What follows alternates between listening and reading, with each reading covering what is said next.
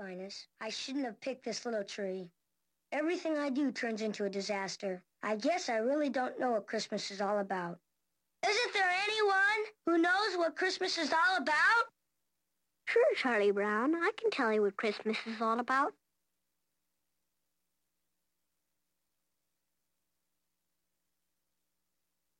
Lights, please. And there were in the same country shepherds, abiding in the field, keeping watch over their flock by night. And lo, the angel of the Lord came upon them. And the glory of the Lord shone round about them.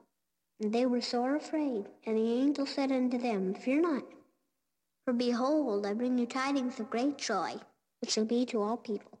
For unto you is born this day in the city of David a Savior, which is Christ the Lord. And this shall be a sign unto you. You shall find the babe wrapped in swaddling clothes, lying in a manger. And suddenly there was with the angel a multitude of the heavenly host praising God, and saying, Glory to God in the highest, and on earth peace, goodwill toward men.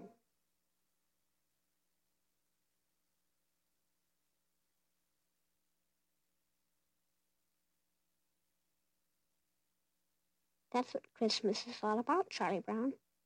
I guess you were right, Linus. Good morning. I thought it would be great to have Linus read our scripture for us today. Little guest appearance for us. My name is Julie Steel, and I'm one of the pastors here at Evergreen. And I want to welcome you to, as we saw with the candle lighting from the Gill family, the second Sunday in Advent. There is also another day today that is a holiday. Does anybody know what another holiday today is? If you're in first service, you cannot say. No, it might be, but that's not what I'm looking for. It's St. Nicholas Day. This December 6th. St. Nicholas was a real person in the third century, and actually, for you uh, church history buffs, attended the council at uh, Nicene. So uh, he was a real person and obviously has evolved over the years, but he uh, started out as a benevolent person, became a bishop, and uh, he passed away on December 6th, and so that's why it's celebrated each year. So you can Google it and check out another holiday that you can celebrate because you just don't have enough right now, right? Well, I wanted to share with you a little Christmas story. I was thinking, what's a memorable Christmas that I have had that I could just share with you? And uh, the one that came to my mind was uh, about um, 2008. My son Ben was in Africa serving as a missionary in Burkina Faso. He was there for a couple of years, and the second year that he was there at Christmas time, we wanted to send his brother over to be with him to so he could see Africa and also to uh, just be with his brother during the holiday season. So Adam flew up from LA. We put him on a plane here to France. From France, you fly to Niger, which is another little country above Burkina Faso, and then you fly into Burkina Faso. Well, you know that you can't use your cell phone once you leave the country. So this was all a little unnerving to me because we would not know did he make his next connection, what happened. He doesn't he speaks a little bit of Spanish, which isn't going to get you very far in that part of the world. So it was kind of scary. Well, we got him on the plane, and uh, Christmas Eve afternoon, it was about four o'clock. Barry and I were getting ready to come to church here, and I get a phone call from Ben, and um, he says, Mom, Adam wasn't at the airport. Oh my goodness. So I said, Well, like, so now what? Like, how can you ask the people at the airport if that flight came in? He said, Mom, nobody knows. They don't, you know, nobody knows. I'm thinking, okay, so how do we call an airport in Africa to find out if my son was there? I got a little panicky and I'm looking at my husband Barry saying, You're going to have to go find him. Like, get your passport. We got to get you on a plane. You have to go find him. He's lost. He's been kidnapped. I don't know what. Then I start to hear this little chuckle in the background. They're both laughing. Ben goes, Just kidding, mom. He's right here. I was so mad. I said I had not ever disliked my children so much in my entire life, and I just hung up on them. Like, you're done. They thought that was the funniest thing. I know I have Target written all over my face, don't I, was a mom? So, Zach, you have a couple pictures for me. That is them. Adam looks really thrilled to be there, huh? Uh, with his brother in Africa. And uh, they decided to go Hawaiian that year. And then there's other picture um, is of Ben when he got to Africa in Burkina Faso. They did not know who Santa Claus was. He was Pierre Noel. So he got a tailor to make him a Santa Claus suit. He had to explain to them what this would look like, and that he would take candy to the children in the uh, hospitals.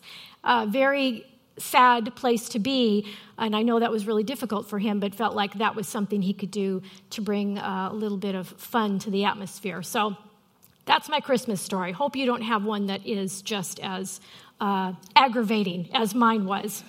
Well, today we are in the Gospel of Luke, and as many of you know, it's my favorite gospel. It gives the fullest life story of Jesus. It's also the only gospel that has a sequel. Luke is part one, and the book of Acts or Acts of the Apostles is part two of the uh, early Christian history. Now, Luke's gospel shows that Jesus is the Savior of all, and he's his coming to the world was not just a regional thing, it was a world event, okay? It wasn't just for that space. And the way I like to think about Luke's gospel is Luke makes Jesus accessible to everybody. You see in the Gospel of Luke many stories of Jesus reaching out to the marginalized, those who were on the fray. So Jesus is accessible to everybody. Now, when I think about the mundane and the supernatural, this is the image that first came to my mind, and I need to cue this up. There we go. Uh, because I have boys and we had superheroes in our house all growing up. So I thought of Clark Kent being the mundane and Superman being the supernatural. So there's your crazy, unspiritual image for the morning.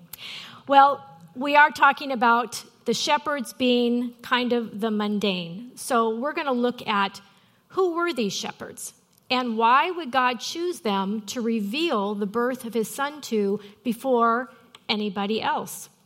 Well, they lived most of their year outside, away from townspeople. They were constantly with their sheep because, as many of you know, sheep are not terribly intelligent and they can get into trouble very quickly. Now, the shepherds of Jesus' time had a very bad reputation. They were thought of as untrustworthy, they were rough around the edges, they would be like our very low, uh, maybe what you'd call a blue collar worker in today's society. They weren't even allowed to be witnesses in a court of law because they were that distrusted. It was even made worse because they were unclean. Now, remember, unclean here does not just mean unclean because of their work in the fields, but it would also mean ceremonially unclean. See, they would be defiled because they would have been around and touching animal carcasses and blood and things that would defile them from being able to go into the temple. But you see, this is just how God works. The most unclean men were the first to kneel before Jesus and worship him. And this was a foreshadowing of the things to come. You see, Jesus, he didn't come for the well, Jesus came for the sick. He didn't come for the righteous, he came for the sinners. From the very beginning, God extended reconciliation to those who needed him most, not to those who thought they had it all together. Now, some of Israel's great heroes were shepherds. We have Abraham, Isaac, Jacob, and of course, King David was a shepherd. But the view of the shepherd had changed, and these shepherds in the book of Luke had been at the bottom of the social and financial pile for sure. Who do you think of, or what group do you think of when you hear bottom of the social and financial pile? I think of some of the families that we host for Mary's Place here during the week. Definitely by the world standards, they are at the bottom of that pile. I also think of a time about 10 years ago when God convicted me on how I judged a person who would be in that situation. I was shopping in a grocery store, and there was a homeless man in the grocery store just kind of hanging out, um, you know, no place to go. And I am embarrassed to say I got very annoyed with this. I thought, why are they just kind of letting him loiter? He's kind of a scary looking guy. And I'm doing my shopping, and all of a sudden, God says to me, Who do you think you are? I have created this man in my image with dignity, and you are not to look down on him. Well, I went over to the deli case. I told the person behind the counter I wanted him to make up a couple of sandwiches and get some drinks and chips and all this stuff. And I said, please give this to him after I leave the store. I don't want him to know I'm the one who purchased it.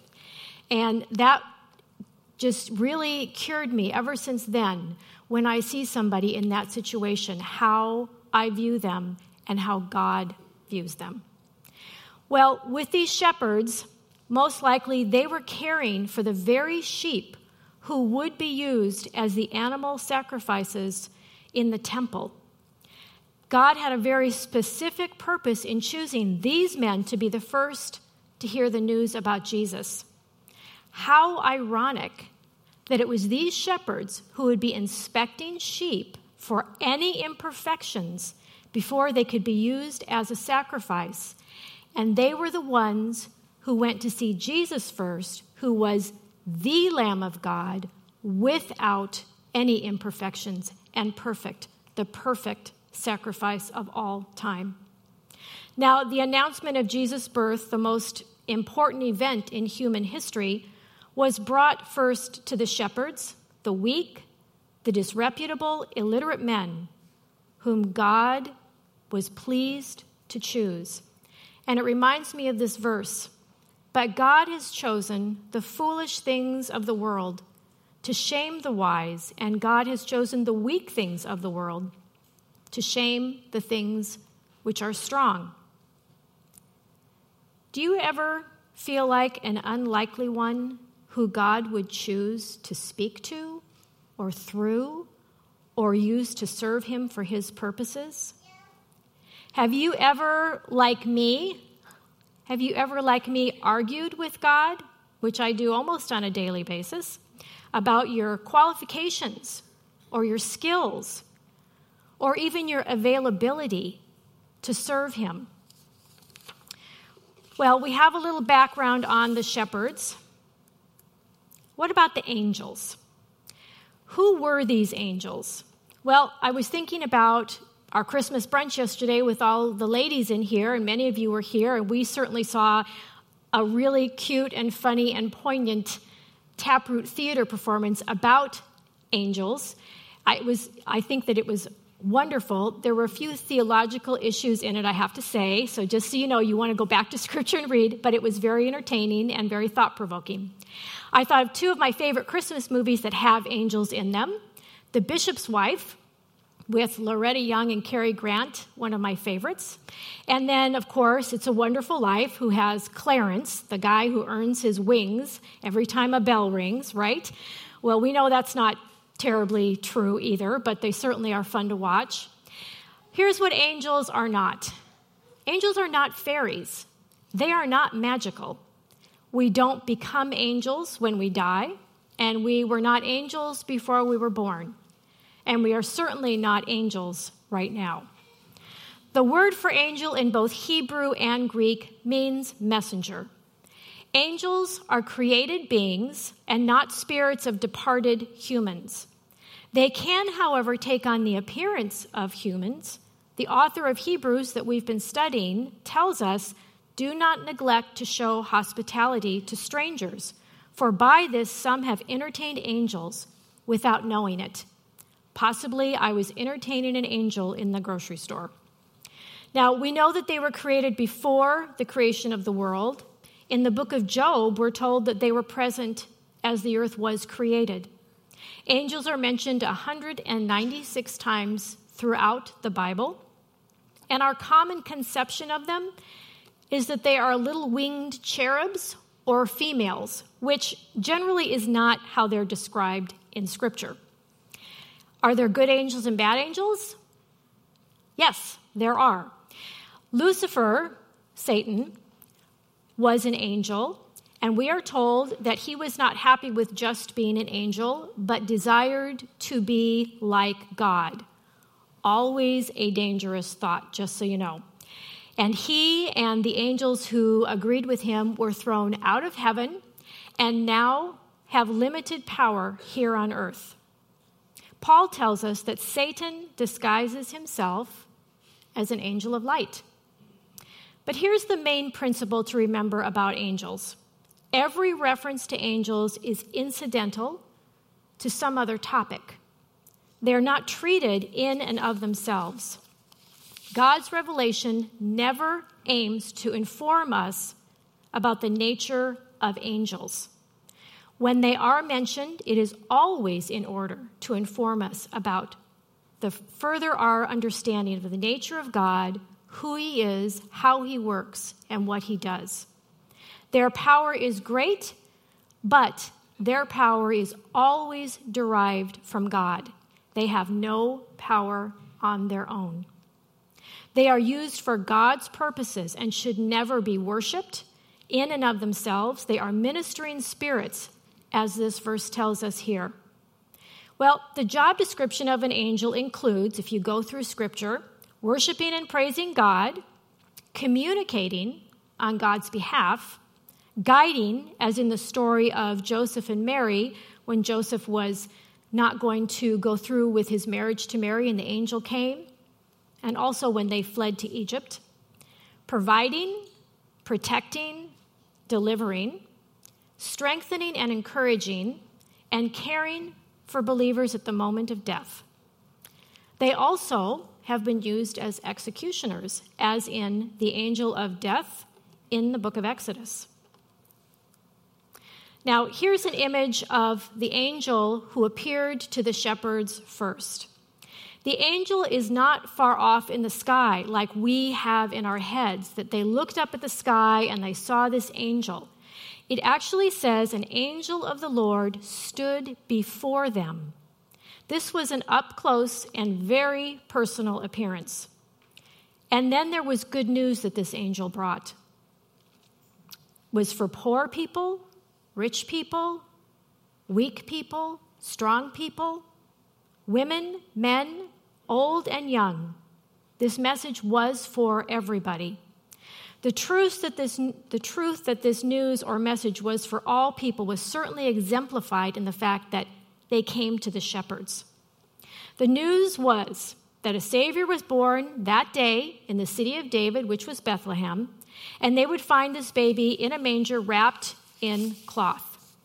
Now, the angel terms this baby as Savior, and the Greek soter, one who rescues, delivers, preserves. From Old Testament prophecies, the Savior would bring salvation from enemies and from sin, but not just to the Jews, to the Gentiles too. The angel says that this particular Savior is Christ the Lord. Now, why not use the title Christ by itself? Because it's important for the shepherds to know that not only was Jesus the Messiah or the anointed one, but also Yahweh, God Himself, rather than just an exalted person. Well, now we have a multitude of angels coming, praising God and giving a message peace on earth. So, why would the angels proclaim this message when at this time in history there was no war? Things were very quiet, there was peace. So, why would the angel proclaim peace on earth? When you think of peace, what do you think of? When you think of a peaceful situation or a peaceful place, what do you think of? I think of nobody in my house, it's all quiet. I'm sitting on my couch with a good cup of coffee and a book, and nothing that I absolutely have to do. That's my vision of peace. Well, when it comes to peace, these angels were talking about supernatural peace, not circumstantial peace. Not peace that comes from something that happens to us or is outside of us. You see, it's peace that comes from being reconciled to God through his son Jesus. That's the only way we get real peace. Now, that can happen because Jesus was born, and all of a sudden that ushered that in. See, the first Christmas was all about God's plan for mankind to experience true peace once and for all. I don't know about you, but I personally have had a very unpeaceful year. I'm sure many of you have struggled with things too. We've had lots of health issues in our family this last year, and it has not been very peaceful, especially as the world would say we would have peace. Because the world says you have peace when you have everything you want, when there is no conflict, everybody's getting along, and that's why we see these images on TV of these wonderful Christmases with everybody getting along, and there's great food, and there's all these presents, and it's just not realistic. And that is not what God is talking about anyway. You see, if I relied on all of that to give me peace, I would never experience peace. It would be a constant struggle every day of unrest in my soul. It's only when I can turn my thoughts to Jesus that I have the peace that passes all human understanding. The angels were proclaiming that kind of peace, the kind of peace that only the presence of Jesus our Savior, Christ the Lord, can give. Jesus was the ultimate act of God saying, Peace on earth and goodwill to men. Now, Micah tells us that he, meaning Jesus, is our source of peace. Isaiah says he is the Prince of Peace. In John, Jesus himself says, Peace I give you, not as the world gives. Because you see, the world can only offer circumstantial peace. Ephesians tells us that He Himself is our peace, who made both groups into one and broke down the barrier of the dividing wall, meaning Jesus can give us peace with God, but also peace with one another. Every group, one. I love this quote so, the peace Christ leaves is the power to hold the wildest fear in pause, to still a clamor or hush a cry. It is the coming of mercy to a sense of sin, of life to the fear of death. That's real peace. Do you want that kind of peace? For me, at this time of year, and I'm sure for many of you, it's really hard to be at peace.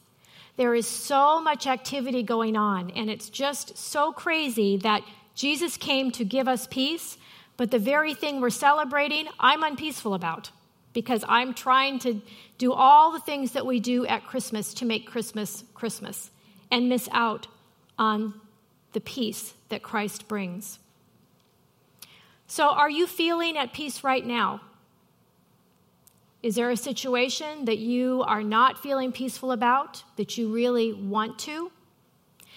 There was a time last spring when I really did not experience uh, peace right away, but really focused on Jesus and was able to have that happen for me. We had the women's retreat coming up, and my daughter-in-law, daughter-in-law and I were speaking together at the retreat. We each were going to take two of the talks. The retreat was coming up Friday, we were really excited about this. And on Tuesday, I got a phone call that she was in the hospital with a tubal pregnancy. So that brought a lot of non peace. Is that how you say it to me? Obviously, I was very upset and concerned for her. This was really hard. And then on the next hand, I'm thinking, and in three days, we have a retreat coming up, and I have two talks done. And how is all this going to happen, Lord? And I you know, I had a couple of hours of God letting me have my time of ranting and raving and all of that. And then I remembered who are you? You are my Savior, you are my deliverer, You are my provider. And I was able to truly experience peace in all of that. That was a real miracle. Now, today, as we do on every Communion Sunday, we will have prayers in the back room behind the soundboard. If there is a situation that right now you really want peace about, I would encourage you to, during communion and after, take advantage of going back there and having these people pray for you so that you can experience the peace that Christ is offering you and wants you to have. Now, I have a few conclusions from our text today. The mundane and the supernatural, they coexist every day. They are not working separately. The shepherds were simply going about their mundane lives in the fields, tending their, their sheep, when all of a sudden God invaded in a supernatural way to give them the message. So, are you aware of God's work in your everyday, mundane life? Do you see it? Do you recognize it?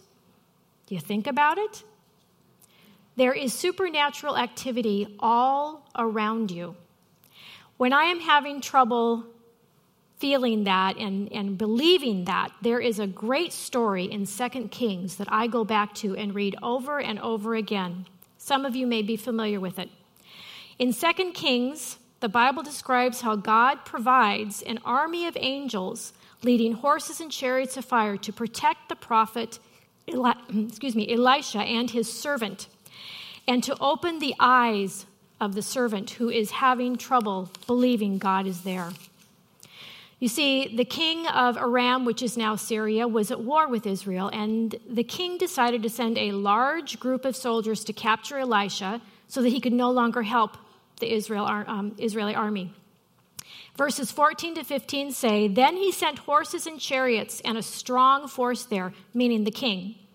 They went by night, they surrounded the city.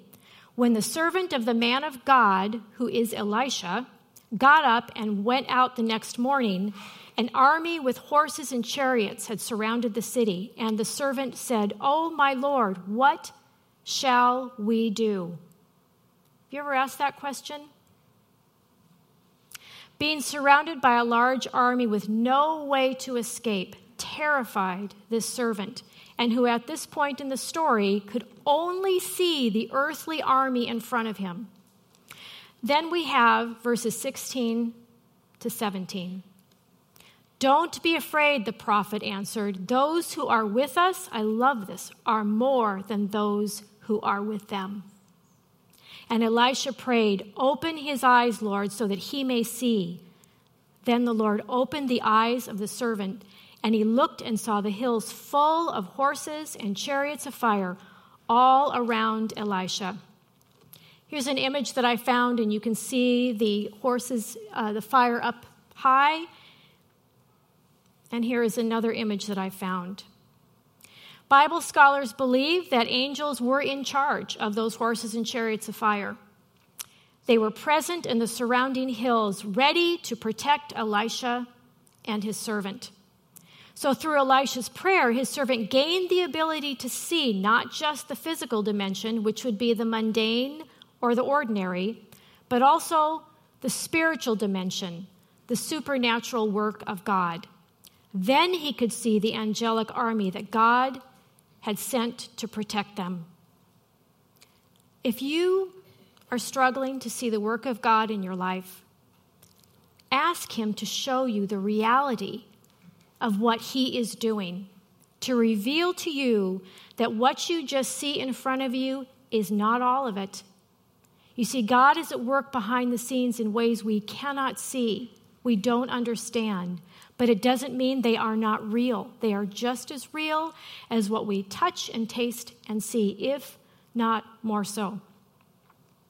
So I would encourage you to pray that and to really ask God to open your eyes and last, the thing I see in this text that I think is very applicable to us is God meets us where we are. Notice that the angels met the shepherds in the fields. They didn't have to come to the temple to see God or to hear from God or encounter God. So you see, God shows up in the mundane things of our lives all the time. We may not recognize it or see it, but it doesn't mean it isn't so. And so the Lord, when He shows up, He does amazing things. Do you believe that? Do you see God at work in your life today? Are you experiencing the peace that passes all understanding? How do you want to celebrate this Christmas season? The same old way? Stressed out and struggling to get through? Or do you want to experience it the way Jesus meant for you to from the very beginning on that first Christmas? Let's pray. Heavenly Father, we thank you that you are at work in our lives when we don't even see it. We thank you, God, that you have provided all that we need, that you deliver us. You are our Savior, and you're not just our Savior, but you are our Lord. Father, we ask that today we would truly experience your peace, everlasting peace. And we ask that we would experience the joy of knowing you are at work in our lives, and we can trust you for that. Thank you, Lord. In your name we pray. Amen.